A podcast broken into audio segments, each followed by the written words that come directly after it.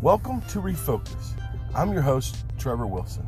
This is a podcast of Sunday school lessons that I've taught, some sermons that I have preached. Uh, I have various guests at different times.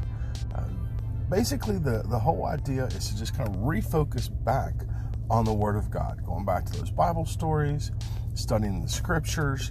Let's just, just kind of get out of ourselves, out of our own thinking, and go back to the Word of God and see what He has to say.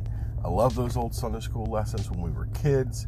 We seem to have gotten away from some of those, just the bare bones bottom of what the Word of God, the meat and potatoes, if you will. So I hope you enjoy and pass along and share. Now, let's get to the lesson.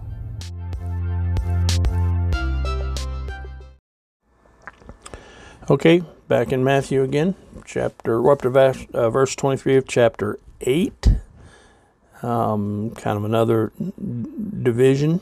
Um, says in verse 23, and when he was entered into a ship.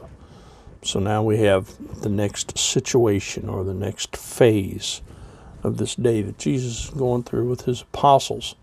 It says his disciples followed him. So, you know, they've been with him all the way. He started with the uh, Sermon on the Mount, where he drew his disciples off to himself and delivered that message to them. And gone through the other things we just talked that we've been talking about. And now he, you know, get towards the end of the day, he's got this huge crowd of people, and uh, he says, uh, you know, let's let's get in the boat. We need to go to the other side. So they entered into the ship, and his disciples followed him. And then notice this says, and behold, there arose a great tempest in the sea, in so much that the ship was covered with the waves. But he, meaning Jesus, was asleep. You know, the more you see of Christ, the more you read about Christ, the more you learn about Christ, the more you admire him. I mean, he's setting an example here. He's he, even in his sleep, he's teaching these disciples that it he's, he's it doesn't matter what's going on around you. That's irrelevant. And he shows later that he's in control. He's you know he he's in, in a boat asleep. Now you know I don't know exactly what this boat looked like. I've seen different depictions of it in paintings and drawings. Some make it big, some make it small, some make section where he went. He was, you know, inside um, on the boat, and others show it was just an open boat. He was asleep at one end of it or in the middle or whatever, but it doesn't make any difference. He's saying, look, it doesn't matter what's going on around you. You can you can rest in my care. Um, and so he's he's setting them that example and and submitting himself purposely. I think you think he didn't know the storm was coming. He's he's the one who's who creates these things, um, so he's perfectly aware of what was coming. It probably brought it up himself just so he could teach him a lesson. So the storm comes. He submits himself to the storm, and goes to sleep. But what happened to the men? Um, and his disciples came to him and awoke him, saying, Lord, save us, we perish. You know, they're saying, aren't, aren't you aware of the fact that we're going to die here? And we see such a limited view of life. I mean, how many times have we gone to the Lord pleading fervently about a situation and, and, and we'll cry, but God, can't you see what's happening here? Please heal this person, heal me, guide me, take care of this situation. I can't bear it. That's that's that's all you know. My mom used to say, "Fall to raw." God knows what's going on. He's He's in control, and He saith unto them, "Why are ye fearful, O ye of little faith?" I mean, he's asleep. They come and wake him up, and he's going, "What? What is going on here? What's the big deal? It's just a storm. I mean, you're with the Son of God." And and just to show them who he was and what he could do, says, "Then he arose and rebuked the winds and the sea, and there was a great calm." Well, you know, the the storm or the tempest, it, it's kind of suggestive of the lot that befalls all of his followers, you and I. Those who follow him enter into a storm. We know that, we should know that going in. The storm clouds of Satan's attacks and, and the world's tempest have been against God's chosen people since the beginning of time. They, you know, Satan brings storms against Israel. He brought storms against the Lord Jesus Christ. He brings storms into the life of a Christian. He brings storms into the life of a local church. Um, and he's fought against the Word of God. I mean, look at what we have here today. I, I don't care where you stand on these alternate versions. There are so many of these versions out there. You cannot deny that at least some of them are perpetrated by the devil himself. You've seen them. Some of them, even people who who advocate other versions, also recognize that there are versions that are just evil, that are just incorrect. I don't know that there's anybody that says it doesn't make any difference what version you read because everybody knows that some versions aren't worth reading. And that's because Satan is behind this. So it, it makes it difficult where to draw that line. Um, I draw my line at the King James version. You know, that's the simplest and easiest thing to do. There's no, there, there's no doubting there. Are there other versions that are just as good? Well, some say there are.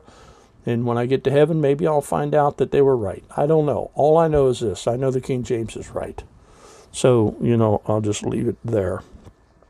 But my point is that you have these storms that Satan brings against everything that is godly tries to destroy it. And we when we sign on be, to become a disciple of Jesus Christ, well, you know, in doing that, we're we're voluntarily getting in the boat and going out and subjecting ourselves to the tempest.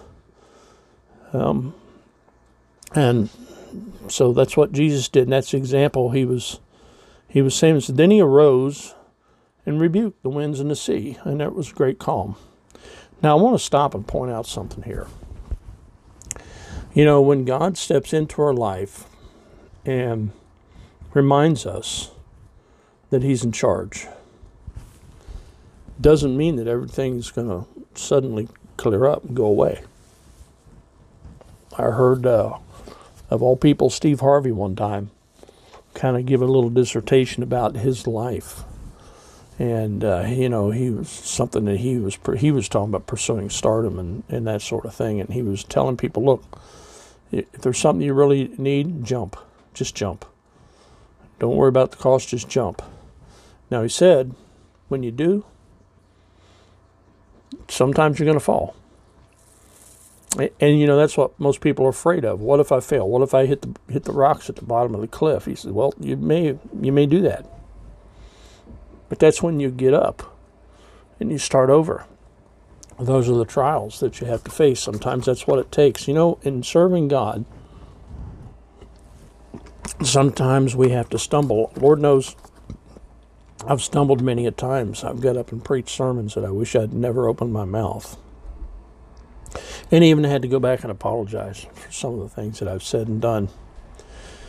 Um, so sometimes it's going to seem like the storms of life win, but they don't. Keep this in mind. Do you realize that the same power that made the storm is the same power to which he's asking us to in which to put our trust? That means we should never, never, never wonder about his wisdom. If we're in a boat with Jesus, there's safety there. How can we ever doubt his love? It doesn't matter how hard the wind blows or how the waves toss. Should we doubt his wisdom? Certainly not. That's that's absurd. Uh, we need to always trust him no matter what because he has the power.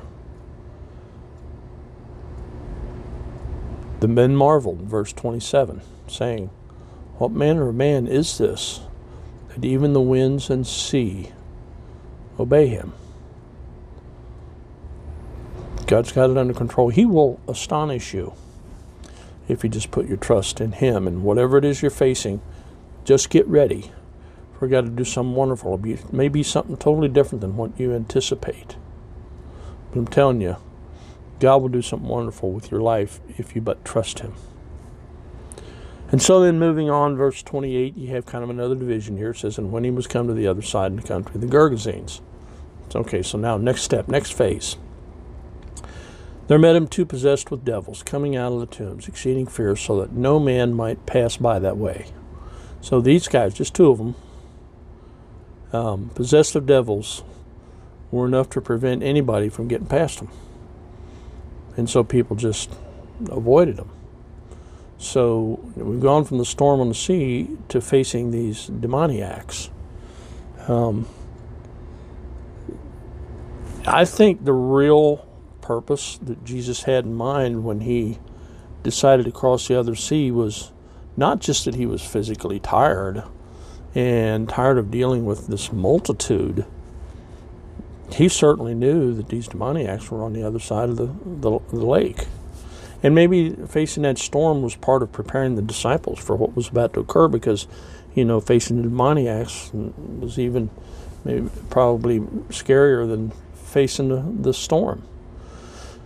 Uh, and behold, they cried out, saying, What have we to do with thee, Jesus, thou Son of God? Art thou come hither to torment us before that time? So these demoniacs rec- recognize who he is, more so probably than the disciples who were with him. And they're saying, Are you coming to, to, to bother us before that time? Now, what is before that time? You know, I, I don't know exactly. The, Bible doesn't go into any detail on this, but I think it's the end of time you know, when the final judgment comes for Satan and his legions, uh, because that day is is going to come, um, and they're going to be sent to that everlasting lake of fire, uh, eternal torment. And, so they feared Jesus for that very purpose because they knew that day was coming. And it's kind of weird to me that they, they, they know it and they know there's nothing they can do about it. Um, they know that Jesus is all powerful. They they they understand that concept more than most Christians. Um, they know that Jesus' ministry is against mission was against their own, and that's where we should be. We should understand the fact that it's evil that we're facing. It's it's it's Satan and his legions that we're fighting. We're not fighting man. We're, we're fighting principalities and powers. Um, and we need to understand that Satan is powerless when he comes into Christ's presence. So we have the Holy Spirit indwelling us. And so when we let him out, Satan is powerless to defeat us. There's nothing he can he can do to us that, that is eternal in effect. He might cause things here on this earth like storms and trials that we mentioned before, but you know that'll be over soon. Um, he dreads the doom that awaits him. He's a defeated foe. Um, you know, God places a lot of value on the soul of one man, more so than, than these these swine that he cast them into. Says, So the devils besought him, saying, If thou cast us out, suffer us to go away into the herd of swine. And he said sent them go. And when they were gone out, they went into the herd of swine, and behold, the whole herd of swine ran violently down a, a steep place into the sea and perished in the waters. Um, and so those that were watching over the sheep um, fled. It says they went their way into the city, told everything that they had, had seen, and reported it to the owners. And notice how the owners came back and uh, decided that they wanted Jesus and all his apostles to leave. Um, says they besought him that he would dep- depart out of their coast. Um, that's the way people are these days. They're, you know, they're so full of evil.